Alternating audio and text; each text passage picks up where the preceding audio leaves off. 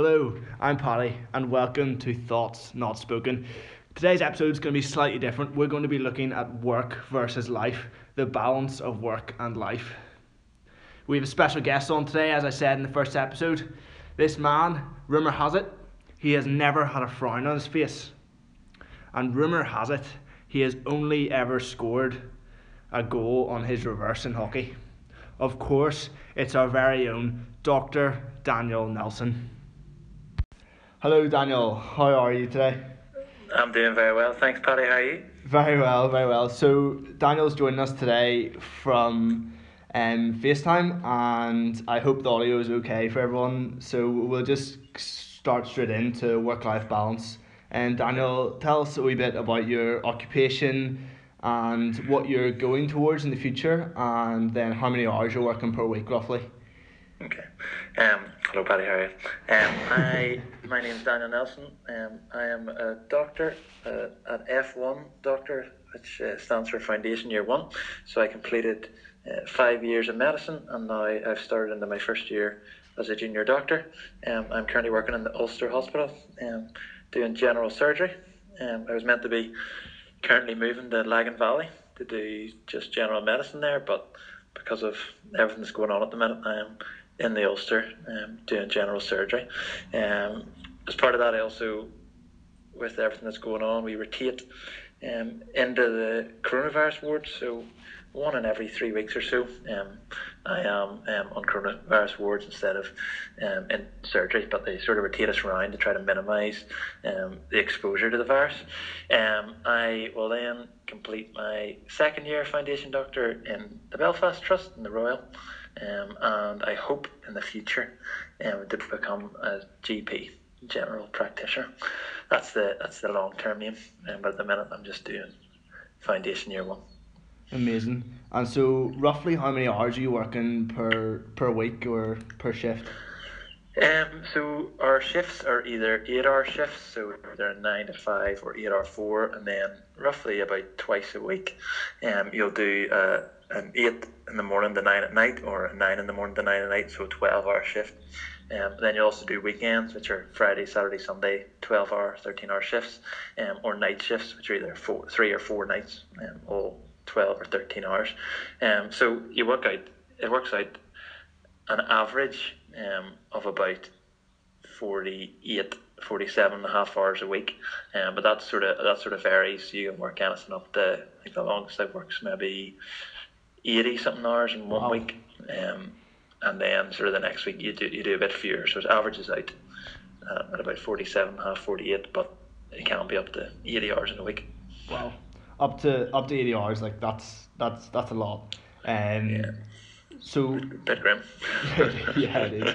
So do you, do you have any time to do anything outside of that? Like, what's your what are your hobbies? What do you get up to outside of being a doctor? Yeah, so I'm still actually able to do um, quite a few things um, outside um, of hockey, outside of um, medicine. Um, main thing is hockey. Um, so I play for Lisnagarvey. Um, so that would involve training on a Tuesday and a Thursday night, um, and then playing a match um, on Saturdays. Um, with work this year, I've, I've mostly only been able to train once a week um, and play the match on the Saturdays. But I've been able to play um, every match on Saturdays. I'm also heavily involved in Railway Street Church, um, so help out with the BB there, help out with the Junior Youth Club, um, help out with um, Sunday night young adults, and then just attend um, on Sundays. And then uh, we were meant to be going to Romania this year. Me, you, Jess, Katie, and Ben went to lead young group of young people to Romania, but obviously with everything that's going on, that's going to have to look something different. So even despite um, all those hours, you do you do have time to, to do other things. You do have time um, to live outside of work. On the on the weeks where you're working eighty hours, it's obviously a lot harder um, than whenever you're working less. But yeah, so Yeah, you do, you do. You, I mean, I am still able to do other things apart from medicine.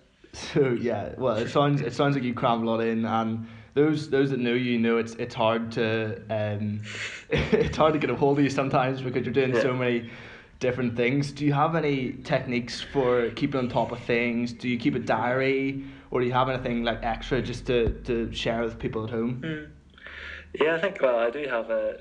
We, myself and my wife Jessica have a Google Calendar, um, which we use, which we put our events in, so we're trying not to double book with people. But I think sort of the main thing that I would do is prioritization. I would say is, is the number one thing. So if I come home from a shift and you know I've worked nine to nine and maybe have two hours in the evening, um, I could sit and mm. watch Netflix or watch a movie or sit about um, and then I'd spend a whole two hours doing that and then go back into work the next day. Um, but you just sort of have to prioritize whenever you've only got when you've got less time you have to choose what's most important to you. So are you gonna spend time going out for a walk, getting out in nature, or are you gonna spend time sitting in and um, watching TV? So I'm a bit bored. I don't watch any box sets or anything like that there, and I just use that time um, to meet with family or friends or play hockey. Obviously, with everything that's going on with coronavirus, that has that has massively changed, and you're not able to go out and about, and you know a lot of people these days have a lot of free time, which I think actually is probably um, one of the, the, the good things that has come out mm. um, of this whole thing. You know, we live in such busy times where you're literally running from one thing to the next, and it's easy to get burnt out. Um, and this time we can take as a time of rest uh, and relaxation, um, which I think is a massive benefit for society today that's constantly running. So I'd say number one thing, 100% is prioritization. You've only got a certain number of hours in the day. You can't mm. make the day longer. Um, so you have to choose what you want to do. You have to choose how you spend your time, um, and you want to spend it um, as wisely as possible. Um, so I sort of have a, a priority thing. So number one is God. Number two is Jessica, but she often says number two is hockey. um, but I, I try to say God, Jessica, family, hockey, and then other activities. Um, so prioritization is, is definitely one, and, and time management then um, comes in with that. You know, you can't sort of um, spend all your time doing one thing. You have to um, sort of do enough of one thing, um, and then move on to the next. Yeah, completely. Um, just two questions just to finish on mm-hmm. um, COVID nineteen and everything's going on at the moment. So. Like, how's life changed in the hospital? Is it stressful? Is it is there more work to be done at the minute? And um, how how's life changed since since before? Um, it, it is different. I would say that. So basically, as I said before, you know, you're on the coronavirus wards for maybe one week, um, and then to minimise your exposure, you're then moved to a surgical or a medicine ward um, for a week or two after that. Um, whenever you're on the, the coronavirus wards, the at the minute, I would say that in the Ulster Hospital we are very well staffed. Uh, not many people are off sick yet, um, and we are sort of at that um, calm period. We haven't had the, mm-hmm. the massive exponential rise um, in numbers yet. So at the minute, we are well prepared. We have lots of beds, we have lots of equipment, we have lots of doctors and nurses um, who aren't often sick. Um, so at the minute, work is actually quite manageable. We have um, everything in place and at the minute we are are, are well staffed, as I was saying. Um, whenever you're, whenever I've been in surgery, you know, a lot of the elective surgeries, that's people who are booked in um, to get surgeries have been cancelled, um, and a lot less people are coming in in the hospital. So there, it's actually almost quieter um, in mm. those areas than it would have been before, which is a bit of a surprise because you know you sort of think you're going to be up to your neck the whole time, but we are starting to see more and more people who have sat at home for a week or two with um, illnesses that they would have maybe came to hospital with before, yeah. and so people are coming to hospital a lot sicker.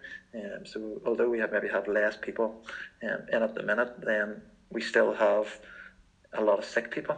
Um, so I think a lot of the there's been a lot of sort of attempts um, in the last few days to tell people, you know, if you're if you're properly sick, you need to come to hospital. Yeah. Um, and you know, there's still heart attacks happening, there's still strokes happening, there's still all those things that aren't coronavirus. It's easy to get caught up in, in everything being coronavirus, but there are lots of other medical things that are still happening, and it's sort of trying to encourage people that you know there's a time you need to come to hospital.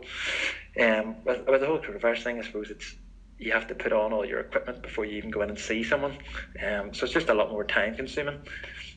The uh, we've had a lot of good teaching sessions and a lot of good um, training. Um, which has, has greatly helped us and a lot of good um, resources that we can read up about and um, sort of become better informed. Uh, but at, as, as a junior member of staff, we are just there to support yeah. the senior de- decision makers. So our our job is is roughly the same. It's probably um, the people who are consultants and, and higher up who are having to make the, the harder decisions. But we haven't seen the sort of level that it's been at in Italy, which is fantastic, and we hope it continues the same way. And you know the sort of the cliche stay home save lives um, seems to be paying off at the minute. And yeah. sort of not getting complacent in that and continuing in that um, is massively important over the next few weeks. Um, and hopefully that will then lead to the less overall deaths and an opportunity to relax these restrictions as we as we go on. Yeah, yeah, very good. And so for those who, who are sitting at home right now listening to this, mm-hmm. Who who want to help people on the front line, whether that be NHS or shop mm-hmm. workers or anything else, um, what's the best thing they can do if they, if they want to help? What's the best thing they can do?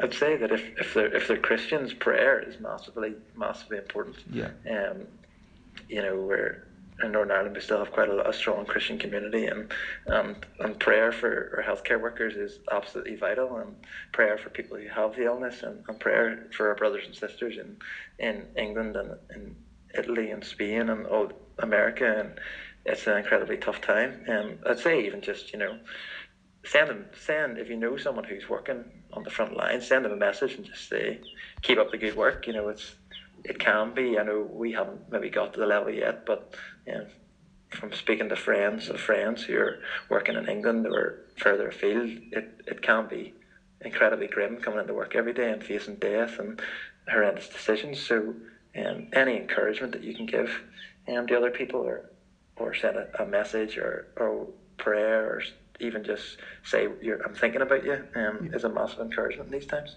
Yeah. So the clear message from this is priority is a massive part of the pandemic, and priority is a massive part of the work-life balance. Would would that would that uh, conclude all your thoughts? Yep, that, that's a great summary, Colin. Brilliant. Thank you very much for coming on today, Daniel. Absolute pleasure. And I Thanks hope, I hope everyone enjoyed it as much as I did. So yeah. Another Thanks. another thought has now been spoken. Thank you very much. If you need to get in touch anyway, uh, the email address is thoughts not spoken at yahoo.com. Thank you.